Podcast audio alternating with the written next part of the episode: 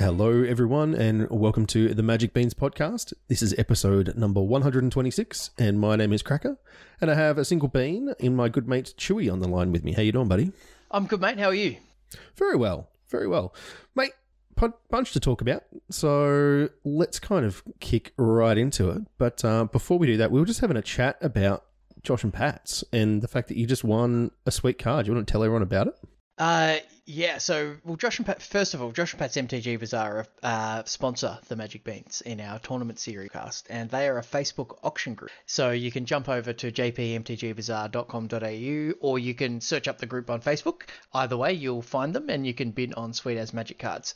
And I was doing just that this week, and I picked up an absolute bargain. I got a foil restoration angel for two bucks.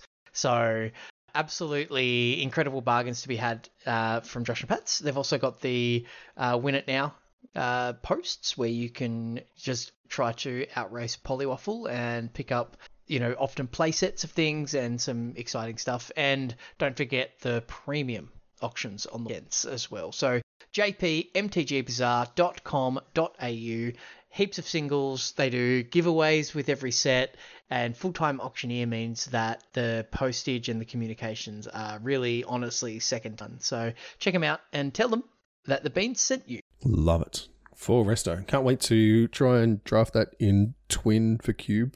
That seems like fun. Uh, yeah. Yeah, you just um, copy that with uh, Kikijiki. Kikijiki, right? yeah. Or, yeah, yeah, yep. Yeah, pretty good. Yeah, it doesn't work with the actual Twin. Uh, and no, not not quite. But no. yeah, it's good with Kik, good with Kikiji. So yeah, mm-hmm. definitely good uh, addition to the cube. It should be fun. Yeah. Okay. So as I said, got a few things to go over. Uh, we were sort of chatting earlier in the day. I was like, "Oh, what is there?" I was like, "Oh, there's all the new cards. There's just it's just perpetual preview season, man." So we've got. I love it and hate it at the same time. I know it's it's good for content, but it's just like so hard to keep up like I remember when oh man, I'm gonna feel like such a boomer now. I remember when I knew all the cards, but we did. Like from, when there was only four sets a year, it was pretty easy to keep on top of things. And then you'd have like yeah. a commander product every couple of years. Like they weren't even every year for a while there. Yeah, yeah, and then you they introduced secret layers, so you got like a little sprinkling of that. Mm-hmm. But now it's it's relentless, right? There's uh, you, there was a time where you could have have a year where you you basically bought everything. Like you you would I'd buy a box or some singles or at least go to the pre-release for every new set, mm-hmm. and uh, you know you uh, a masters set would come out or something like that. Where now it's just I, I actually because of the saturation, I'm I'm probably actually buying less like sealed product. So obviously I'm in the minority there because the the profits that Wizards are making, they're uh, they're obviously selling a lot of it. That's why they keep pumping it out. But yeah, it's a little bit of uh, uh, overload at times. So I've had to kind of filter a little bit, focus on the competitive sets and such. But uh, my interest has been piqued over the last couple of weeks uh, mm. by what we've what we've seen previewed. Uh, well, this week particularly, the two new sets that are yeah. So we've got exciting. Commander Legends, uh, which is coming again. This is the second time I've done it. And then also Warhammer 40k Commander decks. So maybe let's start with there because, mate, the amount I know about 40k is that you've got a lot of it and you have to paint minis. and that, that's my knowledge. So, yeah. Do you want to uh, fill so, in the good listeners as to what it is? Yeah, absolutely. So, well, let's start with 40k was my first love when it came come to like nerd hobbies, right? So I I was introduced to it uh, in primary school through Space Hulk, uh, which was uh, you know a, Is that a, a miniatures board or... game. Some dude you went to primary school with just called Space Hulk be a pretty sweet nickname. No, mm. but so it was uh, no, sorry, Space Crusade. Sorry, was the, okay. the board game. Space Space Hulk was a, a different game, but uh, so Hero Quest and Space Hulk. Yeah, I remember uh, that. Was, I remember Hero Quest. Yeah, that was kind of the gateway drug for a lot of people to get into it, and uh, yeah, I am naturally I naturally gravitate towards sci-fi. Love fantasy, absolutely, but uh, sci-fi, if I had to choose, uh, would be my favorite. And yeah, I used to play that with my brother, and then you know we you know save up pocket money. Christmas birthdays, we'd get um, get minis, and uh, yeah, we we'd start building um, you know these armies, and then mates at school got into it, and you know we would much like we do with Magic, you know, like oh, it's my birthday, come for a draft. It's oh, it's my birthday, let's play some 40k, and I started my Space Wolf army when I was 12 or 13, and I've still got some of those models. Um, I've still got you know a sizable Space Wolf army. It's it is my sort of go-to army. The models that I painted with when I was 13 stay packed away. No one ever looks at those. They're terribly embarrassing. But uh, yeah, it's it's a really good hobby from a uh, you know. There's a lot of diversity in it. There's the the painting, the modeling, the terrain creating, and then there's the actual play. Um, yeah. I, I I played exactly one tournament, one round in one tournament, and I was put off. Uh, I, I had a bit of a toxic experience, so I, I stopped. Uh, I won the round just just quietly, but after the guy laughed at my army, and I beat him, and then I won, and then I dropped. So that that that was pretty good. So undefeated in Warhammer Perfect 40K record. Love it. Yeah, yeah. Uh, so, but yeah, it, it is uh, 40k. It, it is set in the year 40,000. So you know we're in 20,022. So in the you know far two, future. 2000. We're in 2000, sorry. Yeah, not, yeah, not 20,000. Yeah, 20, I mean, yeah. COVID so, made it yeah, feel like 18,000 years, but yeah. Yeah, exactly, exactly. So uh, it is, yeah, in the in the distant future, mankind's, you know, explored the galaxy. There's uh, huge technological advances, but then there's also a lot of lost technology, which is interesting of itself. A whole bunch of alien races. Uh, they've effectively got a another dimension which they use for interstellar travel, but it's the uh, kind of the gateway for sort of dark and evil powers, and so it's it, it it's a rich uh, and interesting um, literal universe to explore. Uh, it's got a lot of depth to it, and uh, I I don't really play anymore, but I, I like it. You know, it's it's a I, I pay attention to what's coming out. I uh, I enjoy you know looking at the models people have painted. I like the PC games when they come out as well. So yeah, the the sort of the Warhammer universe is uh, something that is near and dear to me. And now I can get commander decks. That, you sure uh, can. Yeah, and and they look pretty cool actually from what we've seen. Yeah, so we've got just a few cards, and we thought we'd you know talk about those quickly, uh, and then a couple of other bits of interesting information. So the first one is Abaddon the Despoiler, I think is how you pronounce it. Abaddon, Abaddon. It's a yeah. There's there a different pronunciation. So I, I imagine there's a Reddit thread about that. yeah, probably. So Abaddon or Abaddon is he's like the the big bad. So the storyline without having a four hour podcast into the depths of it. The Emperor, which is the guy who united mankind, used his own genetic material, not as gross as it sounds, to create a whole bunch of uh, what he called Primarchs, which were his uh, like all uh, his army basically, and you know they went out and conquered the galaxy, and they you know had the created legions of space marines.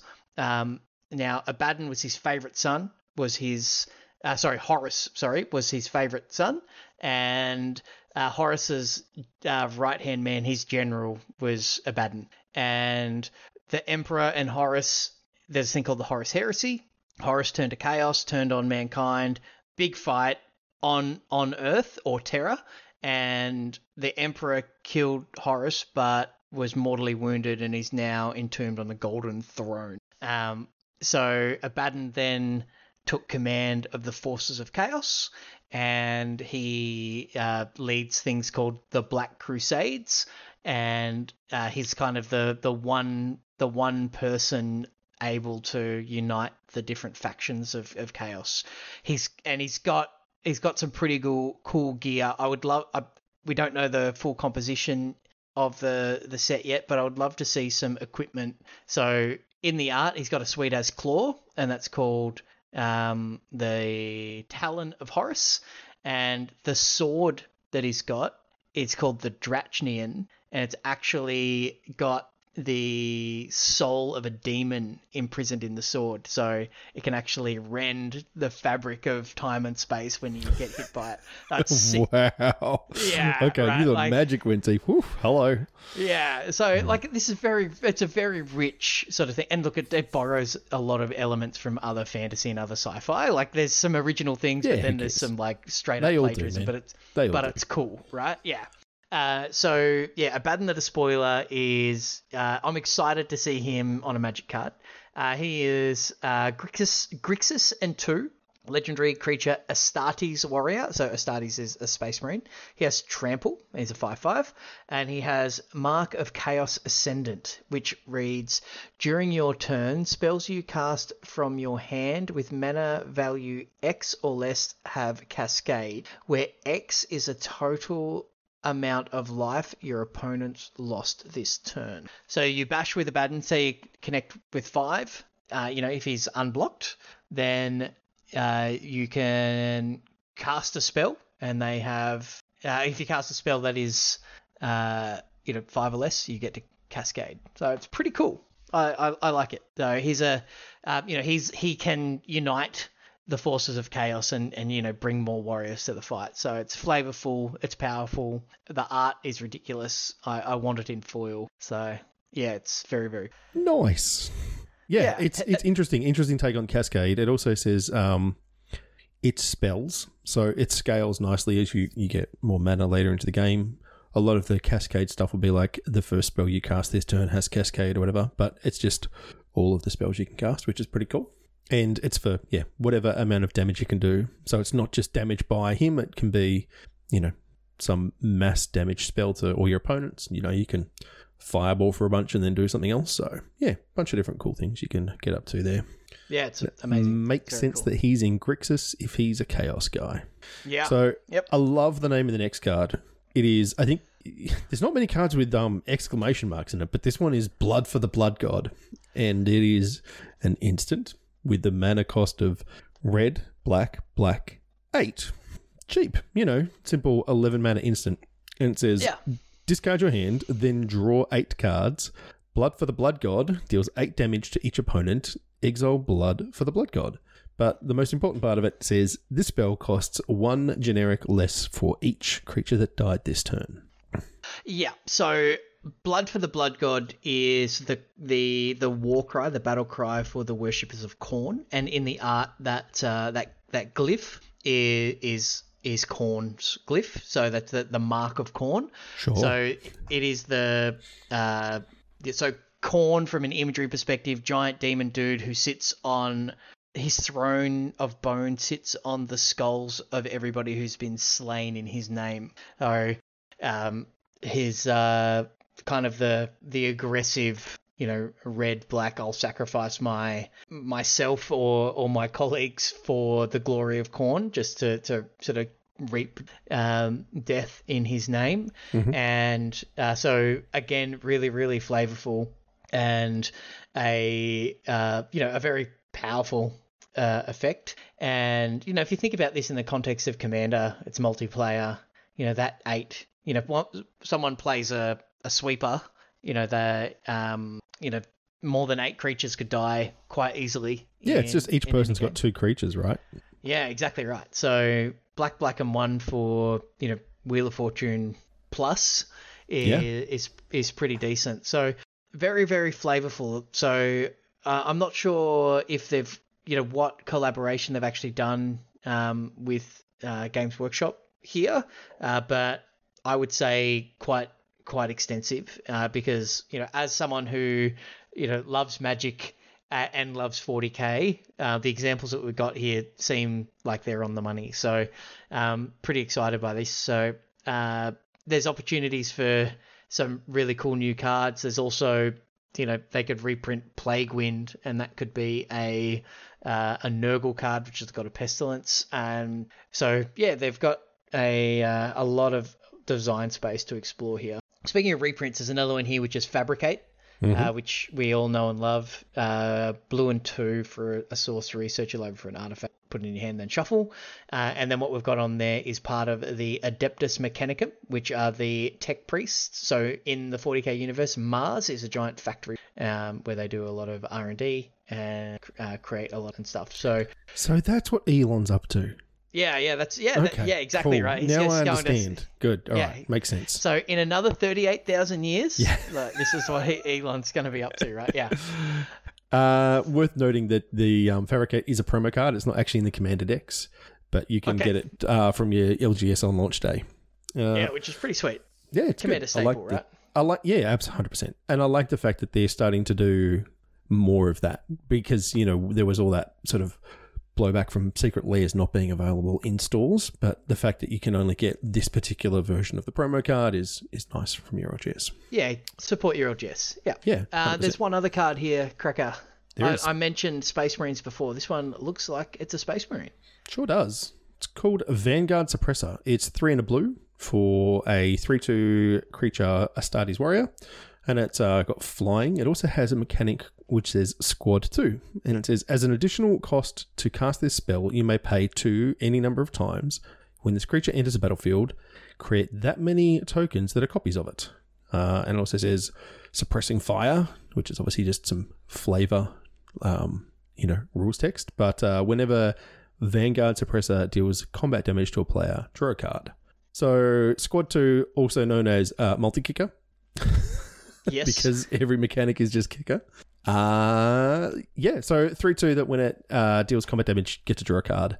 And if you fly yeah, out and you can later create game, you can. more and more of them. Yeah, so again, it's like Abaddon, it scales as the game goes on. Like you Mm-hmm. can play this for four mana, and you play it for six and get multiple bodies and Yeah. things. So uh, draws a lot of cards, which is cool. Um, now it is worth noting that the Space Marines represented on this art the Ultramarines, which are the uh, the bright blue guys, also known as Smurfs, or the one uh, legion that you never want to play. So if you think about getting into 40k, pick a different color. that Everyone will thank you. So, Okay. uh, but yeah, cool. Yeah, definitely. It's it's like uh, I don't know. It's uh, I'm trying to think of the magic equivalent. It's like playing slivers or something. You know, it's like like playing mono white. Uh, Yeah, yeah, What? yeah, exactly. Yeah, yeah. So, Uh, so I, I'm really excited about this. Uh, there's a number of decks um, that are that are coming.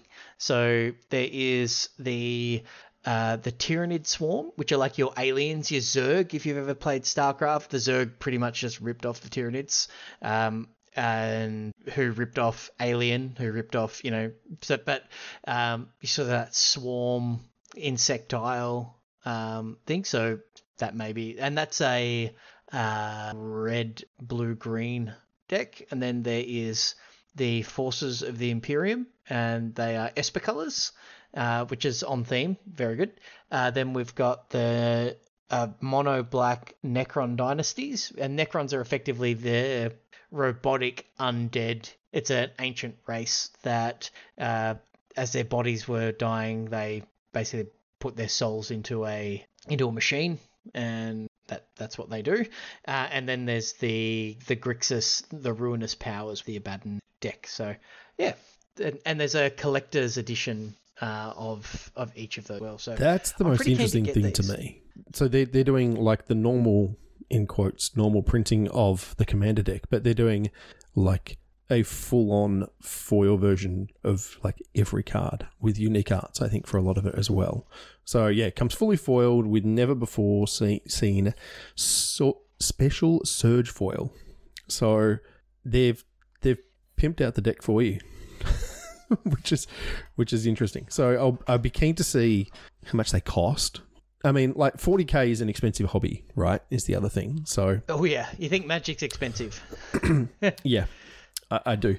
Uh, but I, I also know that forty k is very expensive as well. So it'd be interesting to see how much they're trying to leverage that, and whether you know you've got like the the Magic players who just buy the the normal editions, and then the forty k players who are like, well, I want the fully sick thing, so give me the the collector's edition. So I wonder whether we'll start seeing this more moving forwards with like commander products. This is I mean the, like the the Lord of the universe is Rings, which is coming out soon and such. So yeah, yeah, yeah. The universe is beyond, which is what this is called, where they're leveraging other IPs. Uh, tends to be their their testing ground for a lot of ideas, and then if they go well, they they seem to roll them into main sets of magic. So definitely Yeah. interested to see what happens there. I'm really keen to get these and keep them as a set of four and as a sort of a unique individual play experience. So it's like, do you want to play some 40k Magic and, and we'll just Yeah. shuffle up these decks? Yeah, it's a whole and- different thing. Yeah, I, so you know, and that that's you know a nice little link to two of my two of my passions, and uh, yeah, it's cool to see some of those cards come to life in a different way. I like it. All right. So the other thing that we've had previewed this week, it's it's just like a Commander podcast, mate, is the Commander Legends Battles for Baldur's Gate. So we've known about this one for a while. We've seen some of the cards for a while, but it looks like we've got I don't know if it's the whole set, but like 241 cards have been previewed already. I think so it's it's got to be most of the set if it's not the whole thing. And there's some interesting things going on here. So it is available as a draft experience. Uh, so they will have like draft packs, but every pack will come with. Uh, hang on, I've got the breakdown here. So a legendary creature a planeswalker, uh, a legendary background, which I'll get into in a second, a non-legendary rare or mythic rare, and then like three uncommons, thirteen commons, and then like a foil and like an ad or token card. So there's a lot going on in these packs. Uh, there's more cards than normal, but the idea is that you can actually like draft a commander and play it as a commander in your limited deck, which is interesting. It's kind of And, cool. and look, they, they, they did that last time as well, which is pretty sweet. Uh, so, yeah, you can kind of draft around the color of a commander that you think is particularly strong or, you know, whatever you'd like to do, however you want to build it. And you don't have to. Like, you know, you can just play a five color pile. You don't have to have a, you know, on theme commander. But uh, it's definitely an option there, which is pretty cool. And look, I mean, it's just like more rares and mythics in a pack, which seems pretty good. yeah, I, I that that sounds pretty good. There's also set boosters. Um, There is. which they've got a different breakdown. They have one foil etched legendary creature or background, uh, rare or mythic rare and one boosters, legendary creature or planeswalker, rare or mythic and 50% of boosters. So worth mentioning here that you could get booster packs with out of rare in them. Um, then uh, there's a legendary background. Uh, one rare or mythic rare, sorry, in the set booster there is one. Uh, traditional foil of any rarity, uh, one common or uncommon with the rulebook treatment, which uh, look like the sort of uh, first or second ed ones. We saw that with like the uh, not the Den of the Bugbear, The D&D set. the D and D set. Yeah, yep. Yeah. Um, foil basic, uh, three commons uh, that are connected thematically, uh, three uncommons that are connected thematically. Uh, two wild cards of any rarity. What does that mean? Uh, so it's not tied to like the, the other ones are like they're thematically connected. So it could just be like oh, okay. Two there's of any literally just cards. like Yep. a slot of like just two of any. It Sorry, could be you my could get mind like a went to mythic how in on there. earth are they giving Yeah. us wild cards? Arena, wild cards and yeah. physical packs. Oh, Yeah, an buy art card then. or a foil stamped art card, yeah, uh, and a token or an ad. So yeah, or a it's- card from the list. Importantly, Oh yeah, absolutely. So that that's um that's optional as well. So yeah, the set Mm. boosters uh, are pretty stacked, but I I do like the idea of drafting the set. Um, yeah, I like draft. Yeah, and then there's collector boost. there is. Eh, I re- we should talk about that real quick because they've they've announced the uh, collector. Bo- oh, no, it's the double masters. Never mind. I was thinking of a different one. That's all right. Yeah, collector boosters are. You know, they come in packs of the boxes come in packs of twelve, and they're usually about three hundred dollars Australian or something like that. So a lot of money, but usually really good EV.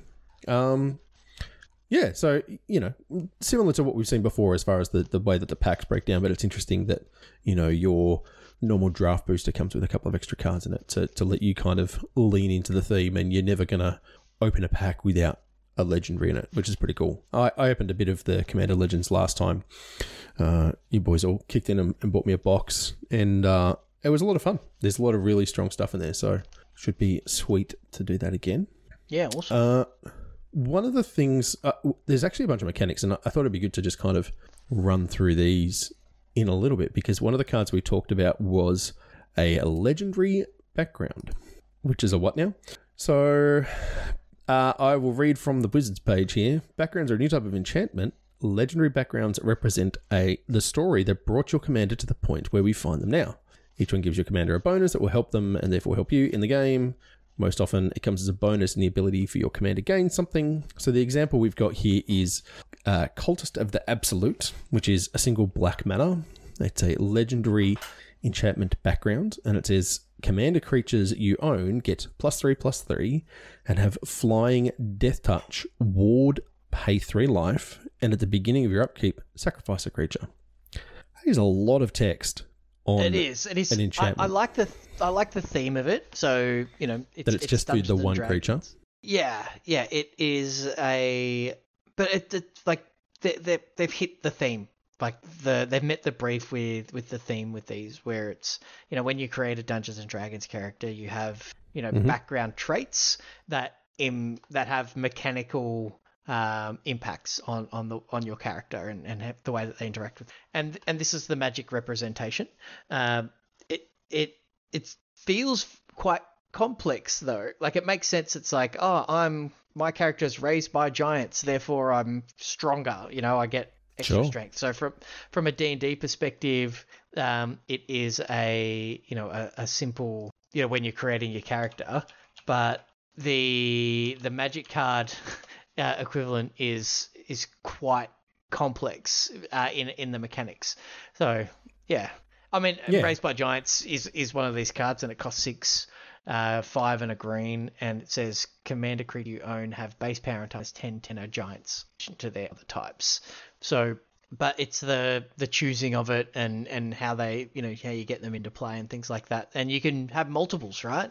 Like you, Yeah, you can. So you can just yeah. put them in your deck to be drawn, right? Like just like a normal card. But there's also some that will actually let you like run them in your command zone, which is Okay. interesting. So there will be specific legendary creatures that'll let you um, can be played. Some legendary creatures in the set have, a, have an ability that lets you start the game with a background in the command zone. So if there's one thing we've learned from partners, if if you want to get into the look, everyone has different philosophies. Yeah, well, yeah, companions. Everyone has different philosophies on on how to play commander. But if you're trying to be super optimized, that technically the less cards you have in your deck, the more consistent it is, right? Because you've always got some of those cards in your command zone. So if you can play two of them, then you know you, you get your little combos going on in the, the command zone. You can also you know verge out to different colors. Uh, but yeah, being able to put an enchantment that you can kind of cast, like always having a cultist of the absolute on turn one seems pretty great. Or you know, like noble heritage, you know, it's it's one at a white. Uh, you know, there's there's a lot that you can do by by having that ability. So it'd be You're interesting to effectively starting with eight cards in your hand, and Yeah. yeah, you yeah well, more nine because you've got your commander, commander as well. Yeah, and that's right. you've or or even ten because you, you can potentially have two commanders plus a background. So Wizards are certainly stretching out here as far as what they want to do, uh, which is interesting. Uh, they're saying it, it's treated as an individual commander, so if it gets exiled or whatever, you can put it back in the command zone, and it actually has the commander ta- tax applied to it as well. So you don't even lose it permanently, which is which is pretty cool, very strong. Yeah, and this is. I mean, we saw an expansion of the command zone when they introduced partners, and this is the Mm-hmm. the next sort of iteration, right? So it's uh, it, like you said, very powerful. So the command zone is definitely something that's being explored and expanded through these sets, and uh, I I think I like it. Uh, I I think I want to play a few games with it, but I I think I like the expansion uh, in principle. How do Yeah. you feel about it? Yeah, I mean, we, we've seen different takes on this. So there was the Eminence mechanic from a few sets ago, actually, it's a bunch of sets ago now, where your commander had like a static ability that happened when it was in the command zone. Didn't Uh, like like, no, th- th- some of those were just too powerful. Uh, the, the first one that was like that was Oloro, which is going back a very long time, but you just, the beginning of your upkeep, you gained two life. You didn't have to meet any conditions.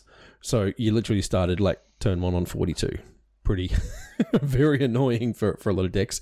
And then, you know, you've got cards like Edgar, which just spews out. You're actually better off not casting your commander, which feels like the exact opposite point of the whole game. And, and that Uh, that's what I don't like about it. And the uh, the blue red one that Shorty plays, and then there's the Ur Dragon and, and things Yeah. like that. That the the effect on the game is uh, you know it, because you can't interact with something in the command zone. So Correct. and that's the thing. Like I'm all for powerful stuff as long as I've got the option to, to interact with it in some Yeah. way. So, but Yeah. when you can't, then that's annoying. And the other one along those lines is the experience counters.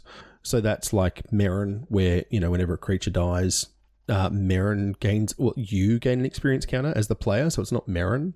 So whenever you know you have uh, one of those, I think there's four or five of those commanders that, that did the same thing. Shorties is the experience counter one, Ah, where right, yeah. it makes your X spells cheaper um, for n- n- Igmagnus, or whatever it's called.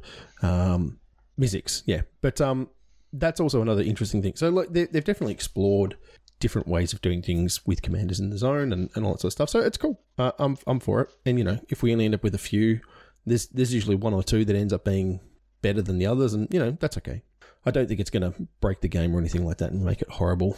You can always rule yeah. zero it out if it's a particular issue for you. You know, you can have that conversation. So Exactly right. That that's always that safety net. And as I said, thematically, from a Dungeons and Dragons perspective, uh, look at tonight, man. Like Magic, Dungeons and Dragons, and 40k. Like I'm I'm pumped about this podcast. yeah, yeah, for sure.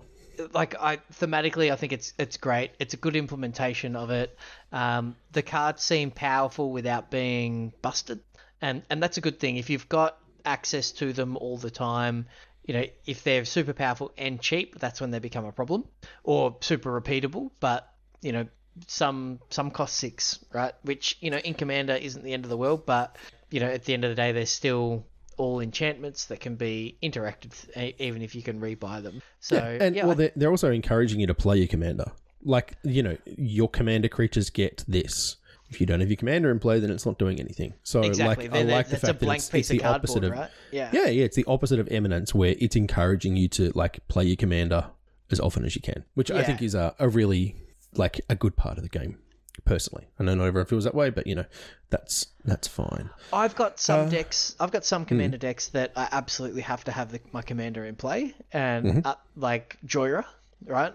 yep. Um, but uh, then I've got other decks that you know I, it doesn't matter so much. It's good if I've got the commander in play, but you know like Go-Shintai of Life's Origin, right? It's the deck's better if the commander sticks, but you know I'm not relying on resolving and, and keeping you know one three four creature around. So I, I think you know some decks want their commander more than others. This this you know leans into wanting it, and and I'm all for it. I think it's good. Yeah. Well, I mean, particularly when i- in in the context of this set as a standalone, all of the legendary creatures are characters from Baldur's Gate for the most part. You know, they're all like known adventurers. So it is the PCs, right? Your your player characters that you're bringing out. So you want them involved in the game. That's the whole point of D and D. Uh, Exactly. So one of the things that's an important part of D and D is the initiative. Oh boy, do you want to do well in your initiative rolls?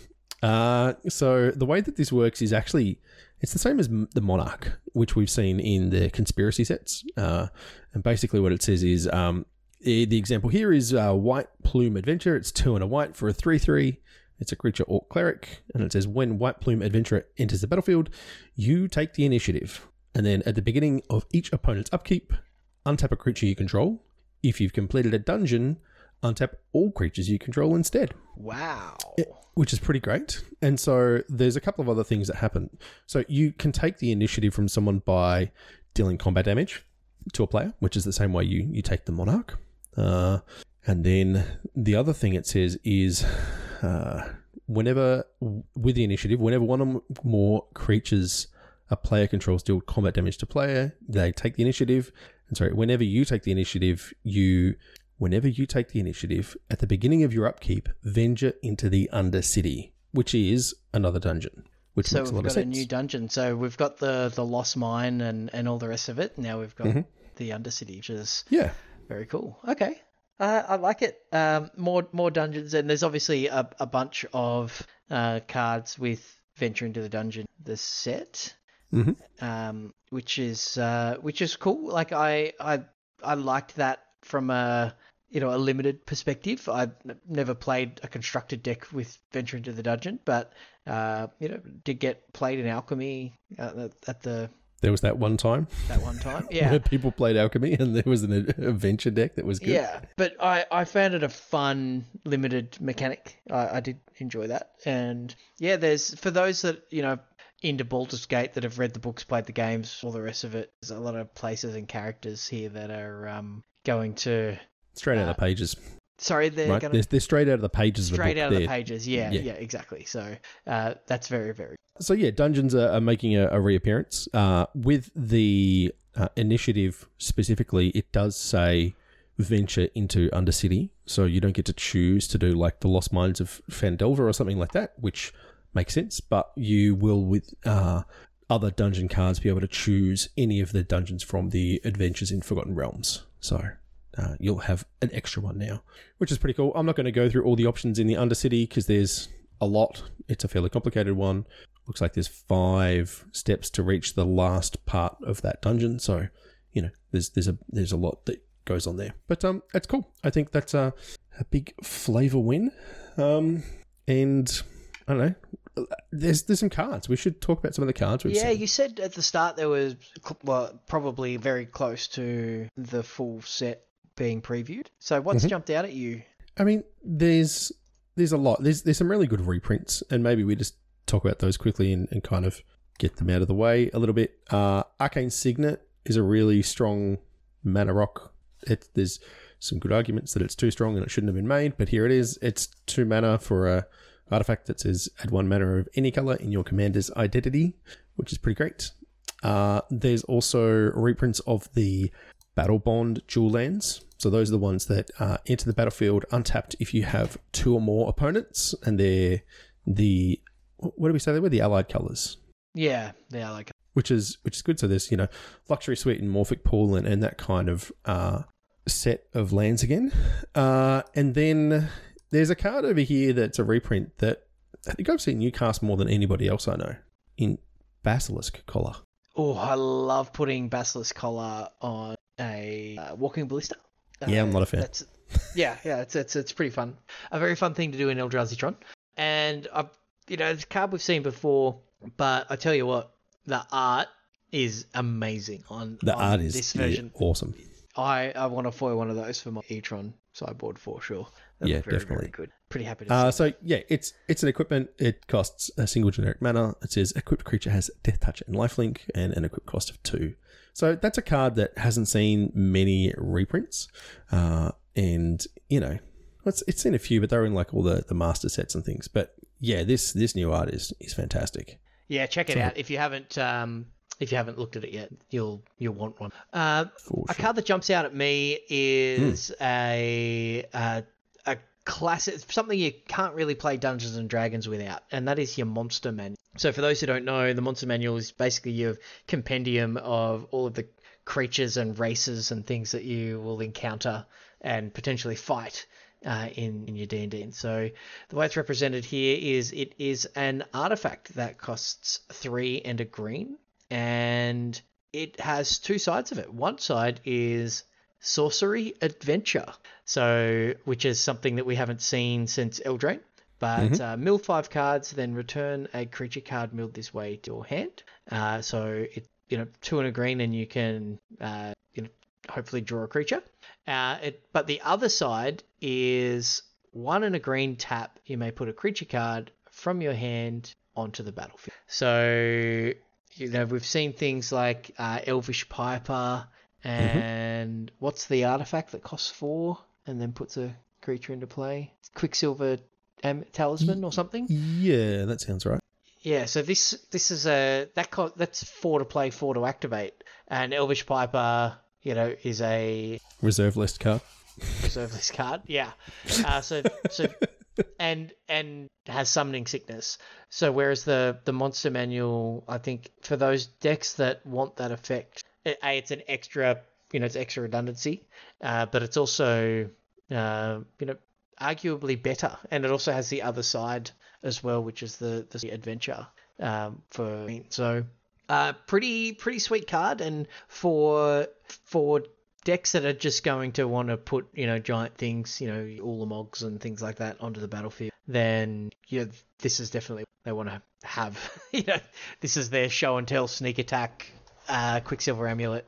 Uh, best friend so pretty excited by that and i think yeah it's going to slot into a lot of already existing decks straight up Yeah, the the broken thing about this, which might not be immediately clear, is that you just do it at instant speed.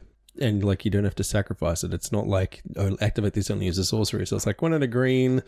I declare attackers. You attack into my indestructible giant thing, or you know you can really blow people out by the threat of activation on this card. So.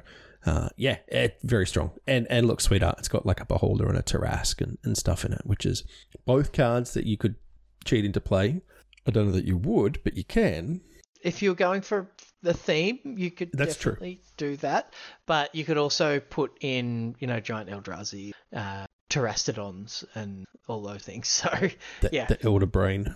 Yes. So yeah, there's a yeah a lot of uh, a, a, lot of broken, very powerful variations that cheating to play with. This. Uh, what else have you got there that jumps out at you? So one of the ones that I saw is Tasha the Witch Queen and As it kind Tasha's of jumps out. hideous laughter. Exactly. So this is the witch herself.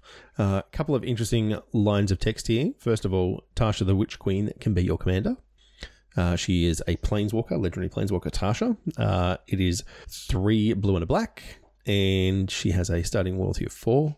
Uh, whenever you cast a spell you don't own, create a 3 3 black demon creature token. Uh, her plus one ability is for each opponent, or draw a card. For each opponent, exile up to one target instant or sorcery card from that player's graveyard and put a page counter on it. And then minus three, you may cast a spell from among cards in exile with page counters on them without paying its mana cost.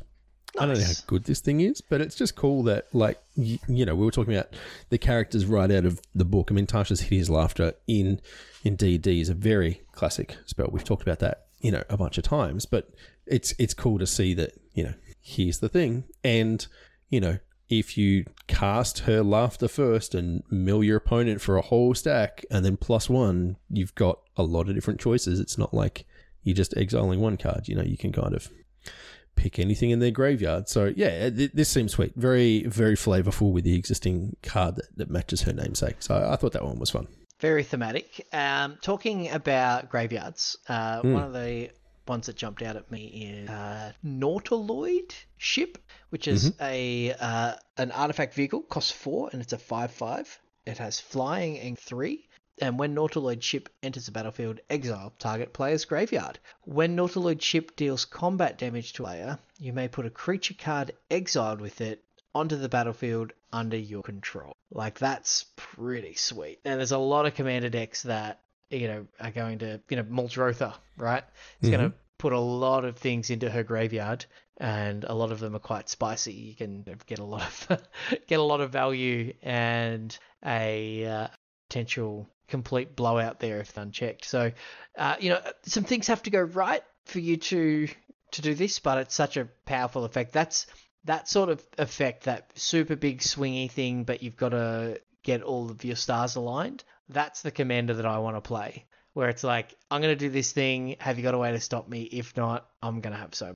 And it's a uh, a, a very cool uh, card in and of itself. Uh, great art again. So yeah, Nautiloid ship. That's uh, going to exile some graveyards for sure. Yeah, I'm conflicted about that one because I hate having my graveyard exiled, but I love putting creatures into play from from graveyards. So Yes.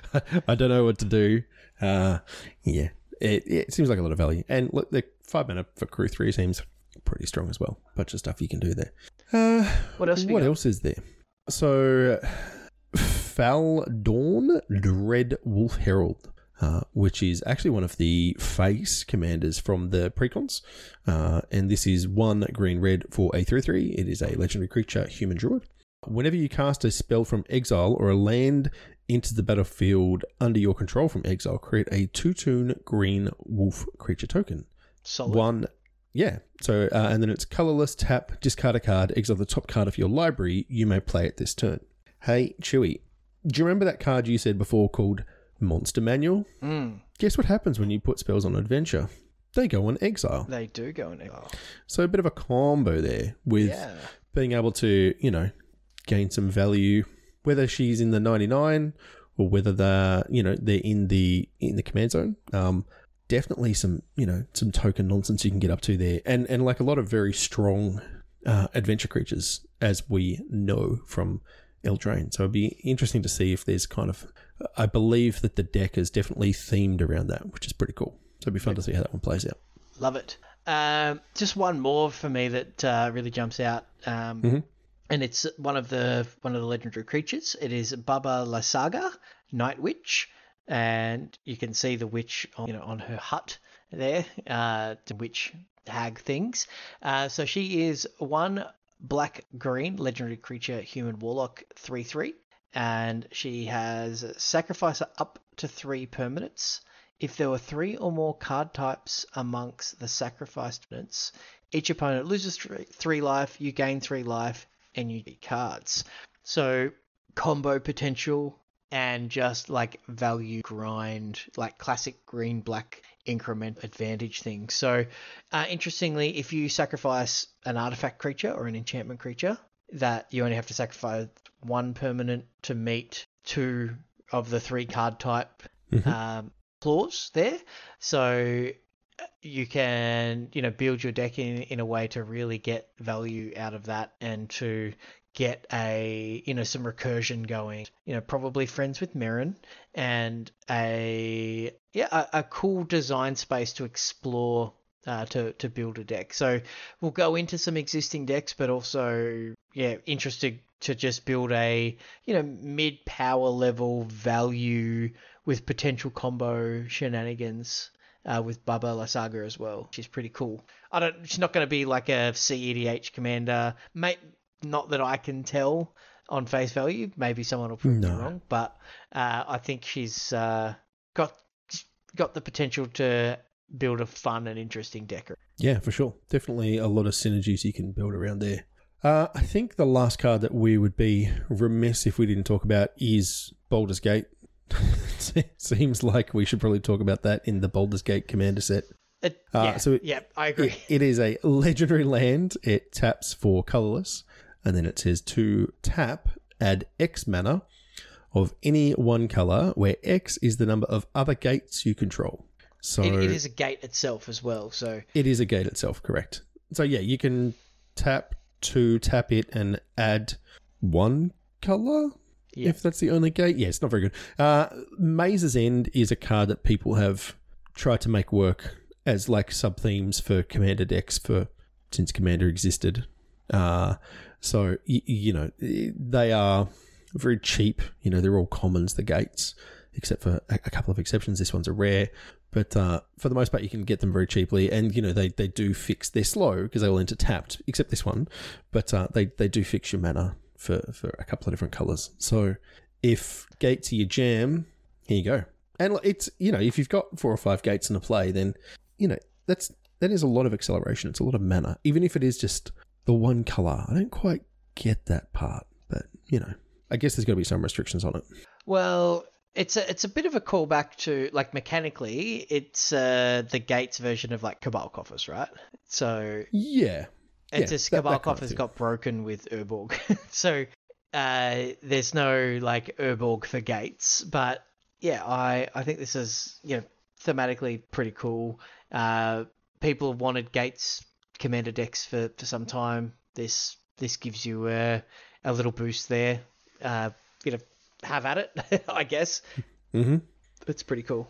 it is cool, uh, and very sweet art on Fireball as well. I Don't know if you Uh, saw that one. l- did you notice also that lightning in the set Oh, I didn't. as as a red? So Oh, that's cool. yeah, if I didn't say that, then Shorty's like shouting at his podcast thing, saying, "Talk about fire, uh, talk yeah, talk about lightning bolt." But yeah, That's it. but yeah, there's some there's some cool um uh you know versions of that as well, like all of the what is what's the art treatment called again? Uh, looks like the the rule book, something. I, I forget. yeah, yeah, the rulebook one. Yeah. Um. So the the one in the regular printing of Lightning Bolt looks like D and D Lightning Bolt, where you know deals damage to stuff in a straight line, but then the the rulebook one well. So I like that a lot. So I'm Yeah. looking forward to this set. It should be should be good fun. There's going to be some improvements to some of my existing decks. I might be inspired to build some new decks, and I wouldn't mind drafting it. Yeah, I didn't get to draft it last time. Uh, I was just reading in the the um uh, the the rules or the, the information about it, and the you actually build a sixty card draft decks rather than 40 card. Okay. So yeah, Yep. 60 card plus like a commander or 60 card including commander, I guess it is. So yeah, it, it's um they're they're much bigger, which explains because you know you've obviously got additional cards in the packs, which is kind of how you you get around to those as well. So very cool. Uh, yeah, I hope we get a chance to do that. Otherwise, you know, just cracking some for some fun is always always a good time. And yeah, I mean, there's there's they kind of go to town in these sets, and there's something in here for everybody. So you know, we've kind of picked a few that grabbed our interest, but I'm sure if we we went deep, there'd be cards that we would immediately find homes for in existing decks and things like that. But you know, there's 240 cards, and we have jobs and kids. and other things Yeah, that we do. I'll, so I'll get through them eventually. I just haven't. we yet. definitely will. Yeah. But yeah, there's definitely some that jumped out. Uh, if you have some that you know you really want to share with us and you want to uh, build a deck and you want some help doing that, I recommend jumping in Commander channel on the Magic Beans Discord. Uh, Mm-hmm. I uh, I'll throw you in the deep end and ask you to pop a link to that into the show notes, which I think is persi- yeah, you know, the, the. Discord is always in the show notes. Yeah, perfect. Uh, yeah, and uh, yeah, there's a, a lot of Commander uh, chat goes on there, and occasionally even some games organised over webcam and, and such. So uh, it's a good place to be, or uh, you know, get your Commander fix. Very fun. Yeah. Uh, worth pointing out, this set is coming out on the 10th of June. Is when it's released, so that will be in time for you to get cards for Command Fest, which is coming up. Oh, well timed. the Yeah, that's the, great. the end of June. That's in in Australia. The one in Sydney, at least, is the um the weekend of the twenty fifth to the twenty sixth, I, I believe, up in Sydney. So Yep. if there's something in here, you'll you'll have time to to get your hands on those, which is which is pretty cool. I think that just about does it. Oh, there's the um the other thing we should chat about quickly is the ESL ANZ Champs. Uh, the second round of that is starting this weekend. Uh, it's free entry. We've talked about this a bunch. Uh, if you're interested in that, you can just Google ESL ANZ Champs and you'll find links to, to register for those. Uh, they're all standard on Arena. Uh, a couple of the players from the, the Discord did really well last time. We had some people up in the top eight and also coming second, I believe. So if you're going to be involved in that, jump into the general channel or the standard channel and just let people know what you're up to and what you're playing. And, you know, you can come in for some congratulations or commiserations, depending on how you're doing. Everyone's usually pretty invested in how everyone else in the Beans community is going. So if you're into that, let us know because we'd, we'd love to kind of follow along with your record and see how you go. what that feels like is when you're when you go to a tournament with your mates, uh, you all meet up at the end of the round, and uh, you know my my opponent luck Act or you know I made this sweet play, and I and you kind of debrief about your round, good or bad. Uh, but instead of just having you know the handful of mates that you do, you've got a couple hundred people in the Discord that are all interested and will either you know pick you up if you're feeling down and and you're on the verge of tilting, or you know they'll uh, they're in your corner cheering you on cheering you on if you're doing well. So uh, yeah, let us know if you're playing. Uh, I may play. I'll see how I go in in the afternoon on Saturday, but uh, I'm I'm probably a twenty percent chance of being able to play. Got a few things to do. Still settling into the house. Got some furniture Like to put together. unpack some more boxes. Yeah, that sort of stuff. So Yeah. yeah, but I would like to play, but yeah, not not locked in as such. Yeah, I think there's a, a couple more. I'm pretty sure there was four in total for this run, uh, this season. So there's still a couple more opportunities. And like we've said in the past, uh, if you you know you do really well and you spike it, you get to kind of qualify into the the next stage of this event. So yeah, certainly worth checking out. There's some good price support as well, so worth having a look into. Apart from that, uh, we are now nearly a week into our league for Streets of New Capenna. Uh, so I'm, I'm hoping some games are happening. I, I've seen, I have seen there's a few people having issues with the way that you can challenge people for at the moment. So Thanks, it Arena. seems like friends lists is the way to go now, as opposed to direct challenge, uh, as opposed to last time where it was not that; it was the opposite. So, thanks, Wizards. Hopefully, there's an update that'll come out in the next day or two to fix some of those issues. Otherwise, if you want to check us out, you can do that on all of the usual usual places: YouTube, Facebook, Twitch, Twitter. We're Magic Beans Cast everywhere. Um, if you want to support us directly, you can do that through our merch store. Uh, that's all through Redbubble now. We've got heaps of sweet gear on there. Kind of anything you can imagine printing a logo on, you can get a logo on it. So head over there and check some of that stuff out. And of course, as we talked about at the top of the show, Josh and Pat's MTG Bazaar with their awesome daily auctions help us put this on and you know the price support for the tournament series so big thank you to those guys as always uh, if you wanted to check me out directly you can do that either through the discord or on twitter i am at joel hill underscore. And chewy you are? At chewy mtg thank you very much everyone. Nice to hang out with you again and we will catch you all next week